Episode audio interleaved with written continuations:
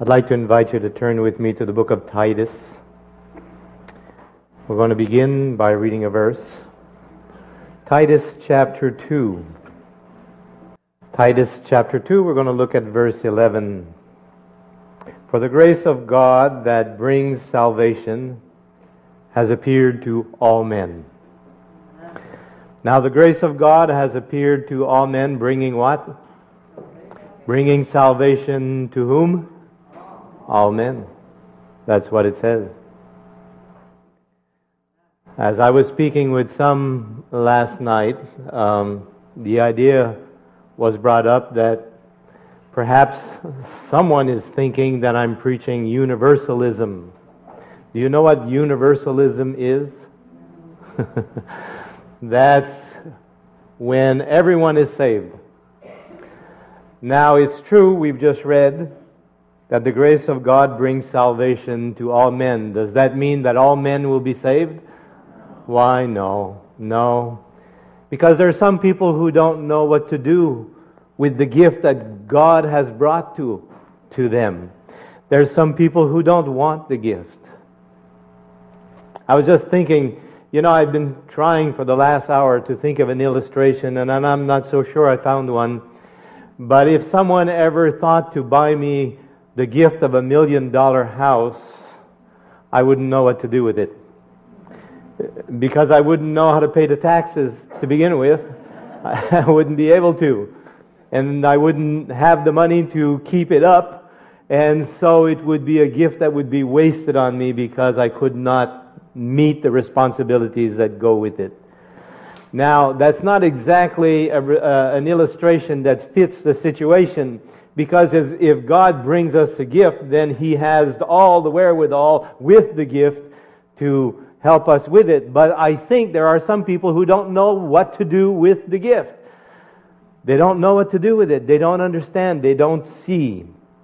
Yesterday I tried to emphasize that we cannot find assurance in our own good works. And the reason for that, of course, is as we read in Isaiah 64 verse 6, all our good works are what?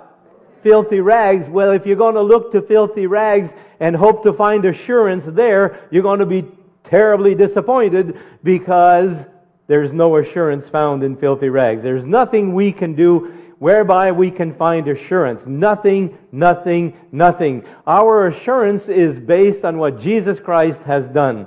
Our assurance is, is based on what on the birth of Jesus Christ, you know that when Jesus was born, he was called in the Bible that holy thing. And that precluded that there was divinity in him. But do you know that Jesus set his divinity aside and he took on our humanity through his mother Mary? And with humanity, he managed to live the perfect life from the day he was born till the day he died. He never sinned, though he was tempted in every respect like as we are. And then he came to the end of his life and he died our atoning death and resurrected, went to heaven, presented to his Father from, in the one hand, his, his perfect life, in the other hand, an atoning death for all of humanity. He paid for the sins of the whole world. Did he do that? Yes, He did. And that's where we find assurance because He has given us the gift. The gift is given. But we understand that a gift that is given does not have to be re- received, it can be refused. It can be rejected. It can be ignored. And mostly among Christians, it can be neglected. And so don't think you can find your way to heaven if you do not appreciate the gift that God has blood bought at the cross of Calvary. We're not preaching universalism. We're preaching the gospel. That's what it is and nothing more. Uh, let me read it to you from Faith and Works, page 18. I'm going to read just a little more than I usually would, but I think you'll catch it. This is Faith and Works, page 18, page 19 also. The danger has been presented to me again and again of entertaining as a people false ideas of justification by faith. Now you wouldn't think, you, you wouldn't think that as a Seventh-day Adventist church and as people within the Seventh-day Adventist church that we could even begin to entertain false ideas of righteousness by faith or justification by faith. But friends, we don't all agree on what justification by faith is. And so somebody's got to be wrong. You can't have two people who are wrong or who are at least disagreed and both be right. They can both be wrong, but they can't both be right. And so Ellen White warns us that there is a possibility. Now, friends, actually, the gospel is very, very simple. But what's amazing is that the devil has managed to bring in theories and ideas and to block our minds and to have us, because of sin, because of sin in our own individual lives, he is able to blind our eyes, to blind our hearts, to understand the true gospel. Ah, Quit sinning, why don't you? no, it's true. It's true. The grace of God is available for that. We can. And I think we ought to be serious about it. Because when we're not serious about it, and I'm trying to bring to my mind, you know, I'm talking here without my notes, I'm trying to bring to my mind the book Education, page 28, says that sin, it's talking about one sin. Sin is so powerful it says there that it not only separates us from God, but it destroys within us the desire and capacity to know Him. How would you like to have your capacity to know God destroyed? Sin does that. And if there's anyone here who entertains sin his, or cherishes sin in his or her life, your capacity to know, and this is life eternal, is to know. Don't have your capacity destroyed. How would you like to have your desires destroyed? I mean, your desires for salvation destroyed. That's the unpardonable sin, by the way. Yeah. And sin can do that. And so, of course, in, let me just throw at you another Spirit of Prophecy quotation. Third selected messages, 202 paragraph 2 says, Our sanctification is God's object in all his dealings with us. So it doesn't matter what God has done. When God went to the cross, what was it for? Our sanctification, to bring us back, to restore us back to the image in which we were created. That's His objects in all His dealings with us. And so when Jesus went to the grave, it was for our sanctification. When Jesus rose from the grave, it was for our sanctification. And all of His, all of, all of the providences that He works out in your life, what's it all for? It's all for the purpose of restoring you back to the image of Jesus Christ. That's God's purpose. Now, if that quotation doesn't balance our minds, I don't know of another quotation that will better do it. We need to understand, but I say all of that because I want to say this. We will never get to the place where we want to put sin aside. We will never get to the place where we want to repent if we do not recognize the goodness of God. And so this is what we're trying to say this evening and last evening and the evening before. When you see that God has gone to the cross and He's paid the full penalty for all of our sins, and that He prefers to all, the whole human race, a total salvation package then you can see how good God is, and it's the goodness of God that would lead us. It, we come to the place where we do not want to hurt Him anymore. I'm going to continue reading. This is still from Faith and Works. The point that has been urged upon my mind for years is the imputed righteousness of Christ. That's justification.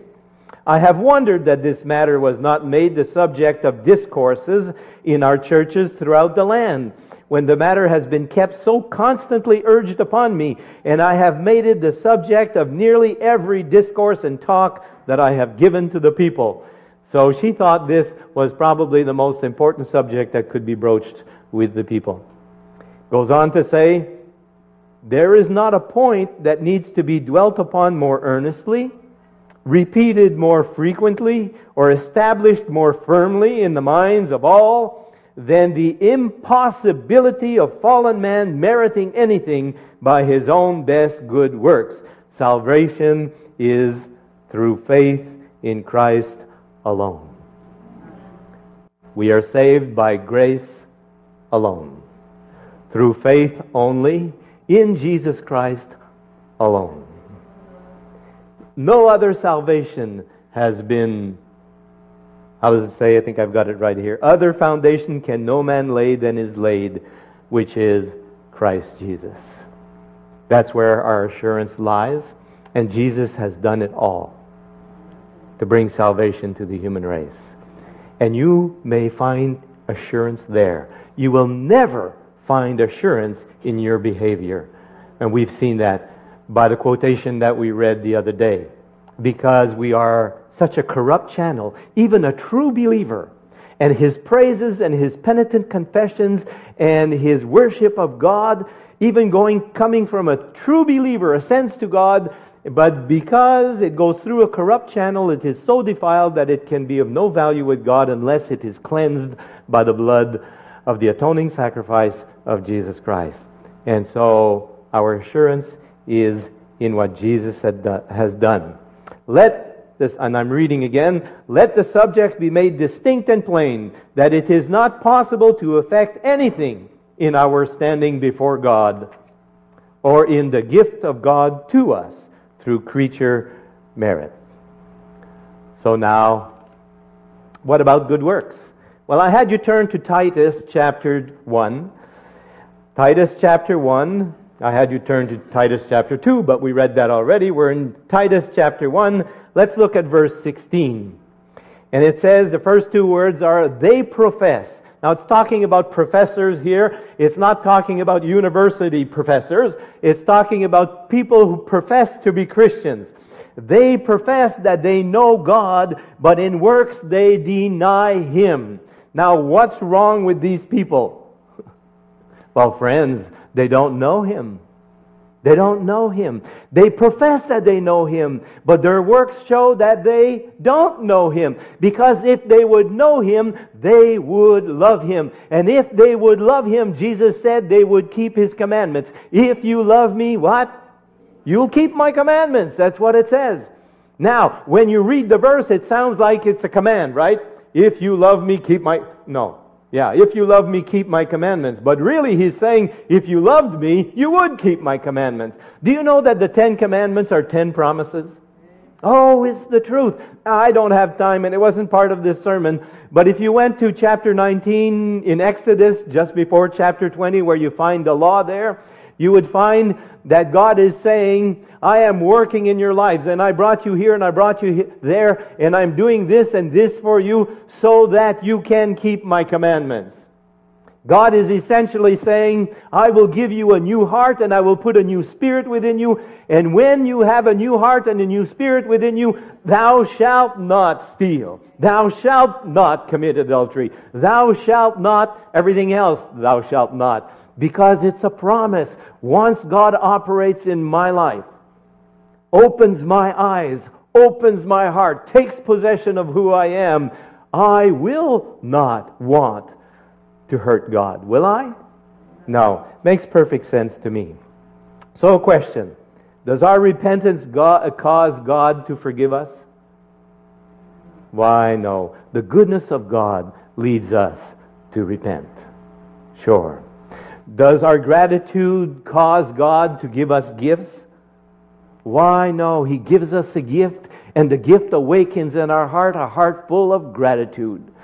Jesus said, like I've already quoted, If you love me, keep my commandments. Now, which comes first, the love or the commandment keeping? Why, sure. Are there, do you think, do you think there are people who try to love God, or do you think there are, try to, there are people who try to keep His commandments and they are devoid of love? Do you think there are people that way? Oh, sure, there's all kinds of people that way. Friends, the legalists are the most unloving people in this world.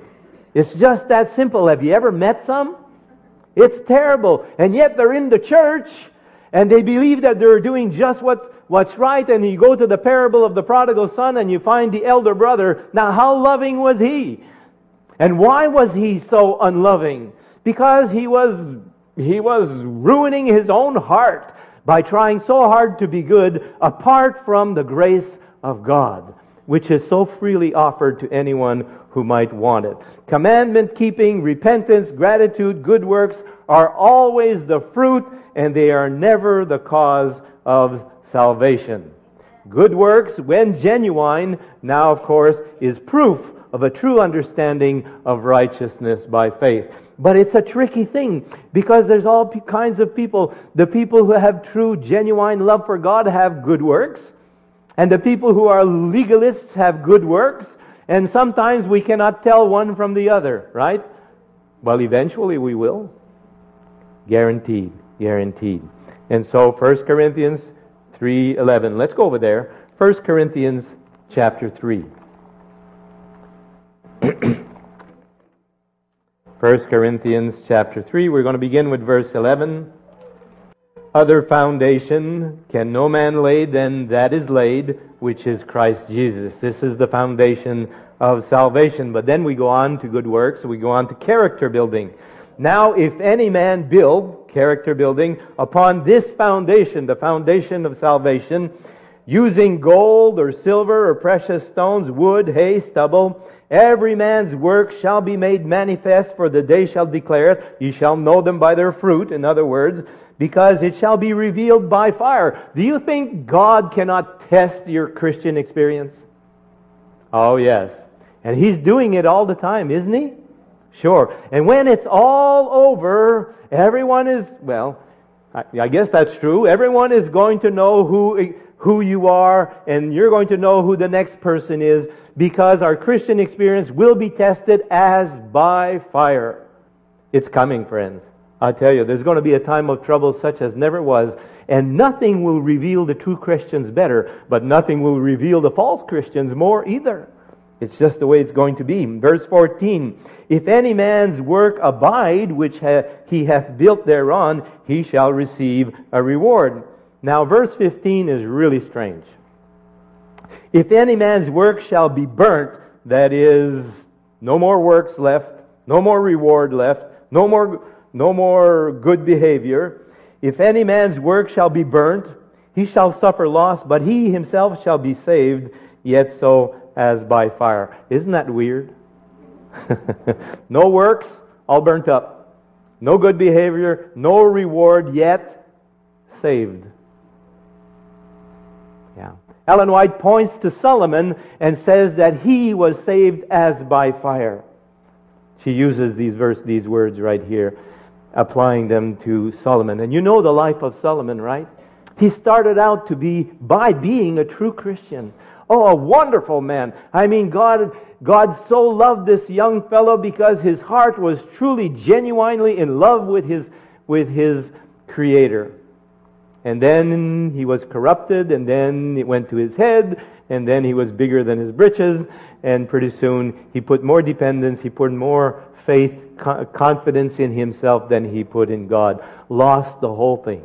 Lost the whole thing. And yet he came back as by fire, by the skin of his teeth, as it were. Ah, friends, listen. That isn't the experience you and I want to have, is it? No, no. I want to have stars in my crown. I want to have gold in my character building. Faith that works by love and purifies the soul. If we know anything about what Jesus is doing in the most holy place today, if we know anything about the antitypical Day of Atonement, we know that God, through the three angels' messages, is preparing a people to stand before God without fault. Why don't we cooperate with this thing? Isn't it the truth? The reason is we don't understand we still haven't seen, sometimes we lose our voices here. we still haven't seen to comprehend righteousness by faith. It still hasn't come to the place where, what does it say here? One subject will swallow up every other. We still haven't grasped the beauty of it so that it has enraptured our hearts. But that time will come. I believe that if we could come together as a people and pray as we were led to pray by Marilyn this evening, and continue to pray and plead with God for the Holy Spirit and understanding and grasping and having the experience of Christ as our righteousness, ah, I tell you, friends, we would have a different experience than we're having. Why in the world are we still here 167 years later? Or is it 168? Time goes by really fast. Yeah, we're still here. And there's only one reason.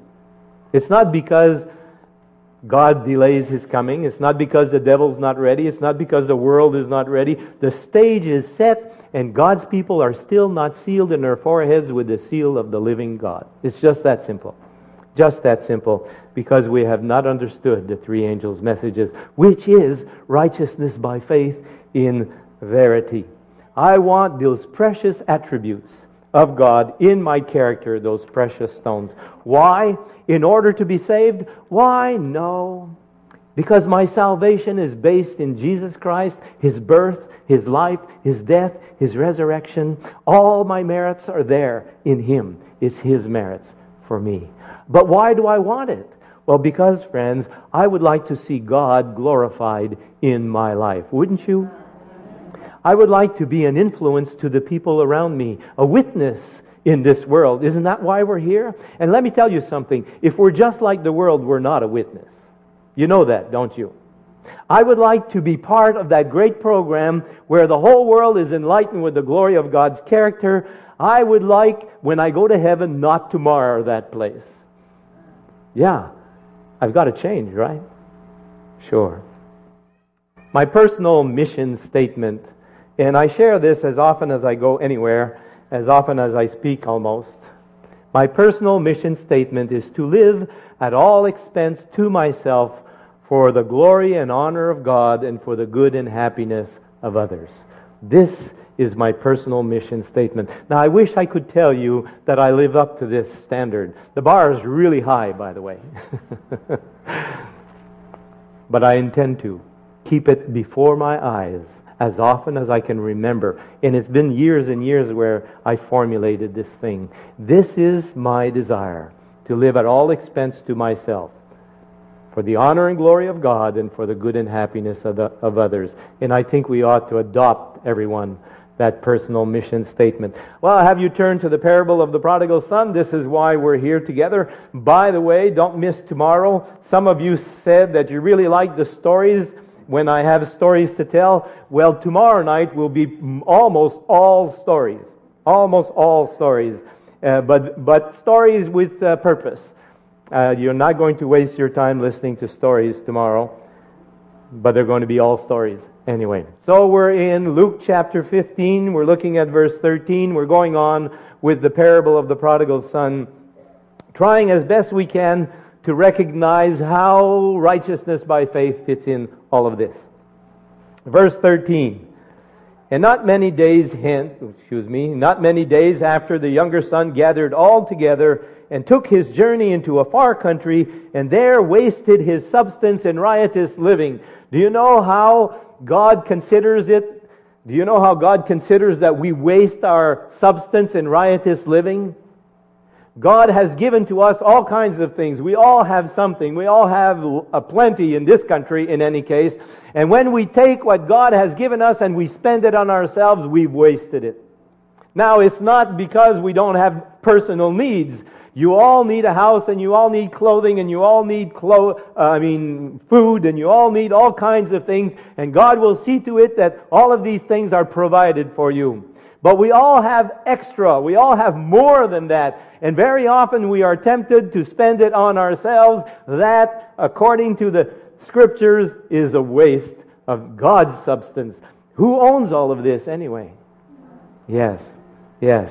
And friends, to take a journey into a, car, a far country, you don't have to go very far.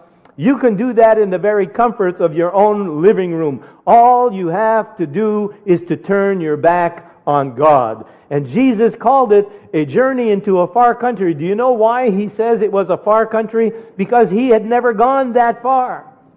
Jesus would never did turn his back on his Father, did he? No, he didn't. Now, we've been looking at Jesus more or less as our substitute. The birth, he became one of us. His life was lived for us. From the day he was born till the day he died on the cross. He lived a perfect life as our substitute. And he died a substitutionary death. What a wonderful thing. But Jesus was not only our substitute, he was also our example. If you go to Hebrews chapter 4, go with me there. Hebrews chapter 4, verse 15. All verses I know you're familiar with. but um, you can't read them too often.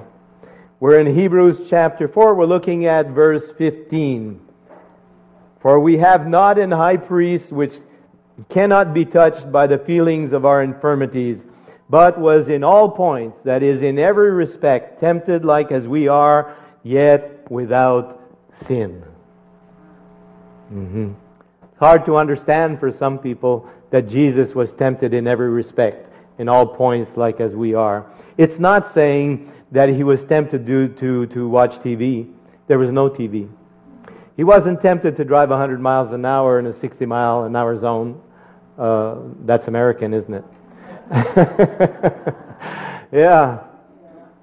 There's a lot of things that he wasn't tempted, but this is not what it was talking about. It's talking about being tempted in principle. Do you know that Jesus had, before he came down here, he was all divine. He had divinity. And his great temptation was to go back and use his old nature, his, his divine nature. There's a lot of power there. Now, you and I, we start with a carnal nature and we adopt the divine nature, and our great temptation through life is to go back to the nature we used to have. It's the same temptation, isn't it? When you get discouraged, you start thinking, well, this isn't working for me. I'm going back. At least I don't have to worry about being perfect all the time. Yeah, yeah. Well, with Jesus, when he was tempted, his temptation was to go back to the divinity that he had because of the amount of power that was in there. That's why the devil tried so hard on the cross of Calvary, right? To say, come on down from there. You can save yourself. You saved others and you can't save yourself. What's going on with that? You know, was it a temptation, do you think? It was a huge temptation. Jesus was tempted far more than you and I are because he had far more power at his disposal. And yet he was able to live life as you and I have to live it with no more power than we have. That is, no more power than, than we have available to us. And he lived by faith with the same equipment that you and I had. He set aside his divinity, he took on our humanity, he was tempted in every respect, and he never failed once. Turn with me to John chapter 5. John chapter 5. A couple of verses in John 5 that, unless you understand, it makes no sense. Verse 19. Then answered Jesus and said unto them, Verily, verily, I say unto you, the Son of Man can do nothing of himself or by himself. Now, how does that make sense? He is the Son of God. He is God Himself. He can do nothing by Himself. Verse 30 says the same thing. Jesus speaking, I can of mine own self do nothing. Do you know why He said that? Because He says of us in John chapter 15 verse 5, and you can turn to John chapter 14, but in John chapter 15, verse 5, he says, Without me, you can do what? You can do nothing.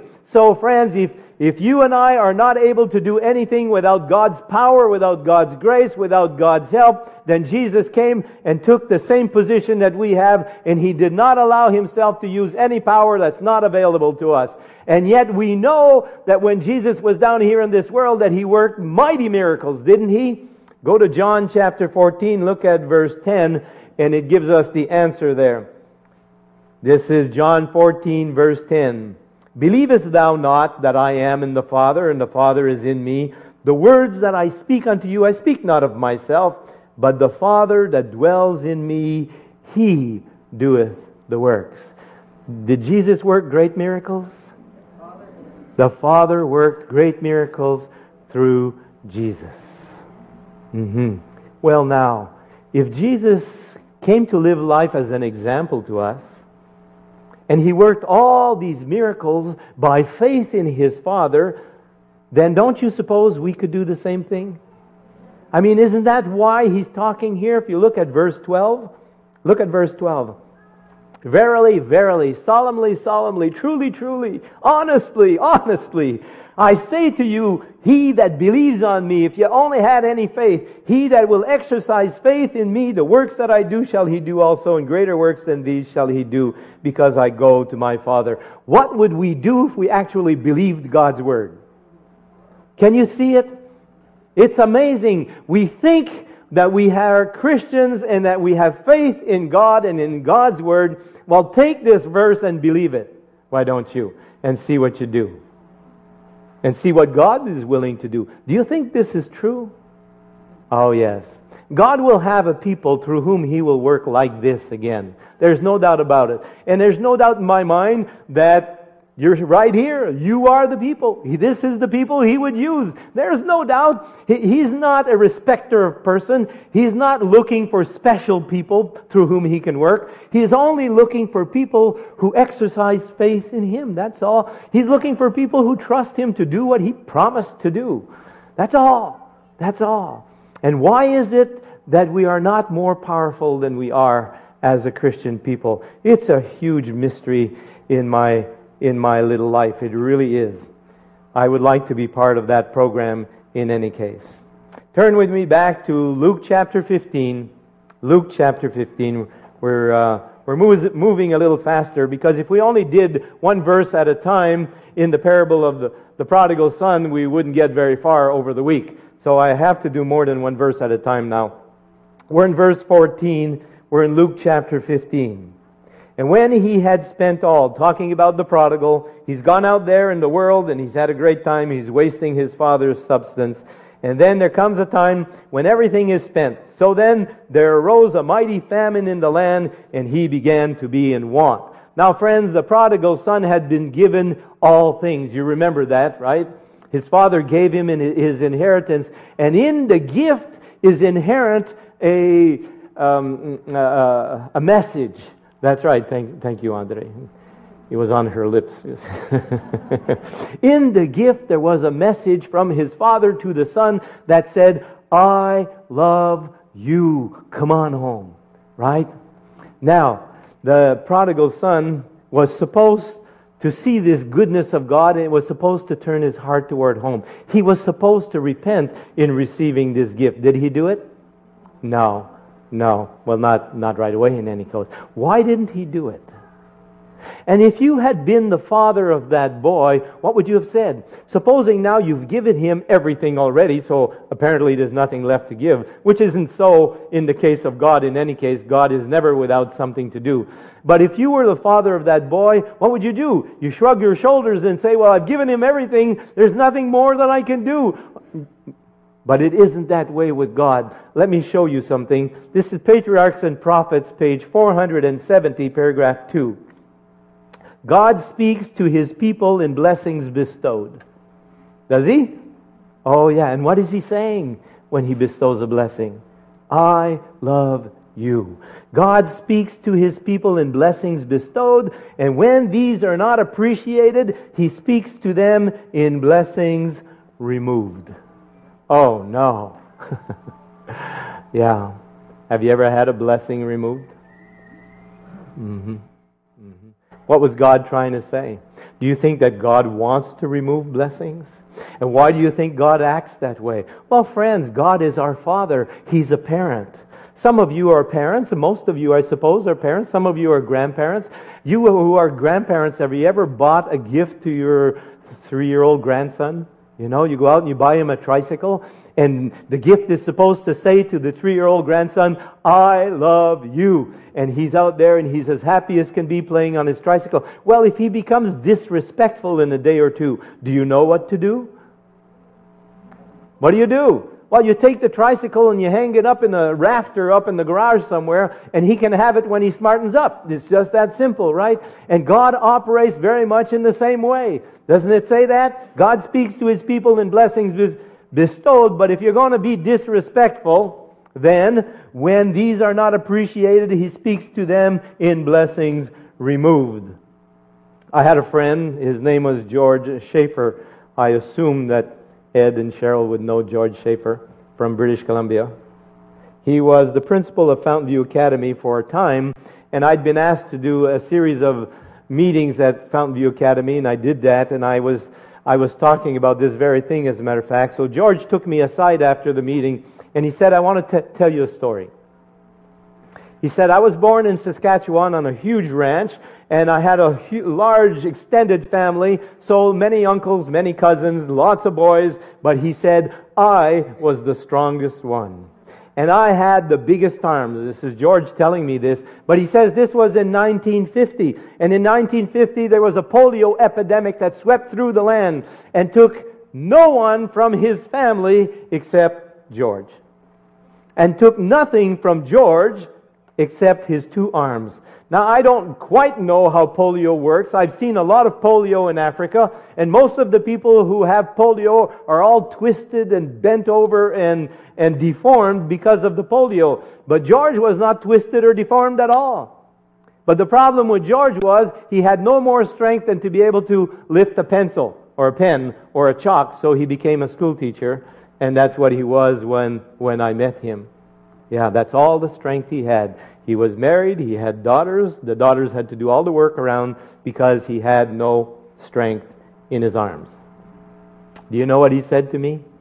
He said, I praise God because I was taking the glory to myself that belonged to God, and the Lord took it away to save my soul. Yeah, yeah. You know, God came to Jonah one day, and he said, Jonah, I want you to go to Nineveh and cry against it. And Jonah said, uh, Don't think so. As a matter of fact, I've got a ticket to Tarshish. I uh, have an appointment. I'm gone. And he was gone. So, what did God do? Well, he sent a storm at sea. Why did he send a storm at sea? Was it to destroy Jonah, to drown him because he was a recalcitrant? No, no, it was to save him soul, his soul. God could have said, well, you know, I can make a prophet, I can have the stones cry out. I don't need Jonah. But God isn't like we are. And so he sent a storm at sea, but it wasn't to drown him, it was to save him. And did it do it? Well, it wasn't easy. it really wasn't in the parable of the prodigal son, when the prodigal son had spent all and, there was, and God sent a famine in the land, was it for the purpose of starving the kid to death? No way. It was for the purpose of saving him. Turn with me to Psalms 119. I want you to see some wonderful verses. I use these verses all the time on the um, lifestyle guests that I have. At the, I, I intend to do all the devotionals at our lifestyle guests because I just love to do it. That's all. And I use these verses because they're important to them most of the time. We're in Psalms 119, looking at verse 67. Before I was afflicted, I went astray. Now, what does it feel like before you're afflicted? Feels pretty good, right? Sure, it feels wonderful. But the tendency, when everything is going just right, is to go astray. All we like sheep have what? Gone astray. Why? Well, we've turned everyone to our own way. Do you know when you get your own way, the tendency is to go astray? Yes, that's what it is. And so God sometimes has to send what? Affliction. Yeah, verse 71. It is good for me that I have been afflicted. Really? Oh, yeah, that I might learn thy statutes. Verse 75 I know, O Lord, that thy judgments are right, and that thou in faithfulness hast afflicted me. Now, notice who does, who's doing the afflicting here. Is it God?